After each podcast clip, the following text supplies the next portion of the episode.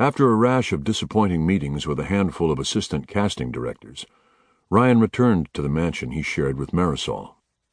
Things had slowed considerably for him, and he thought that if he could at least get the assistants talking about him, perhaps they might be more successful in finding him work. But it was fruitless.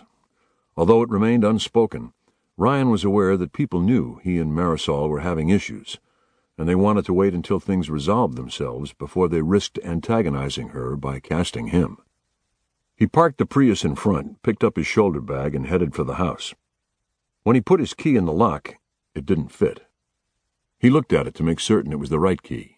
It was. He tried it again, but it still didn't fit. He walked around to the back of the house and tried to unlock the kitchen door. That key didn't work either. He then tried every other door of the mansion, but his keys worked in none of them. She changed the locks, he said to himself which pissed him off. He rang the bell. He banged on the door. There was no response. He considered breaking a window, but he knew that the glass was reinforced, and all he would succeed in doing would be to attract the attention of the security service. Things had gone badly for him since he married her.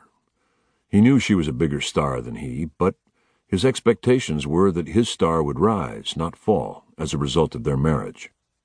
He hadn't been prepared for the level of attention she received wherever they went, and the manner in which she diminished him. In the paparazzi photos, he was always in the near background, standing slightly to her left, an insincere smile plastered on his face. She often neglected to introduce him to the important people at the Hollywood functions they frequently attended. When his agency dumped him because they didn't want to represent Mr. Marisol Hinton, he became alarmed. He tried to talk it over with her. I'm hurting here, he said, on their way home from a party honoring Tom Hanks. Hurting, she said. Nothing's going right. I wish there was something you could do to help me. Like what? she said icily. I don't know, Marisol. We were doing so well for a while. Now I get the feeling you'd be happier alone. She didn't say anything. Would you? Would I what? Be happier without me. Don't start, Ryan. Start? You can make a big difference for me if you tried. You can make a big difference for yourself if you stopped with the crystal meth. I don't ever use it when I'm working. That's a load of crap, Ryan, and you know it. Do you still care about me? About you or your career? About me.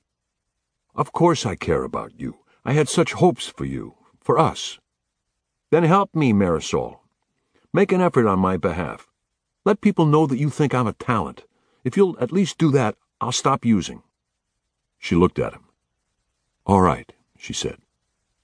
Then a couple of weeks later, at a benefit dinner for the motion picture and television Country House and Hospital, Marisol engaged in an intimate conversation with George Clooney and left Ryan standing alone in his brand new Versace tuxedo, ignored. He was livid. If she had really wanted him to succeed, he reasoned, she would have insisted that her big time talent agency represent him, which would have been tantamount to an industry wide show of her support for him. When that didn't happen, the town, fickle and fearful as it was, backed away from him. He stewed. He used greater amounts of the methamphetamine. Things became worse between them. One night, after a party at Charlize Theron's house, at which he drank too much, Ryan raped Marisol. Afterward, she lay in their bed crying. Realizing what he had done, he apologized profusely. He begged her for forgiveness. Things got briefly better. Then they got worse. One night he smacked her and raped her again, which soon became a pattern. And now she had locked him out.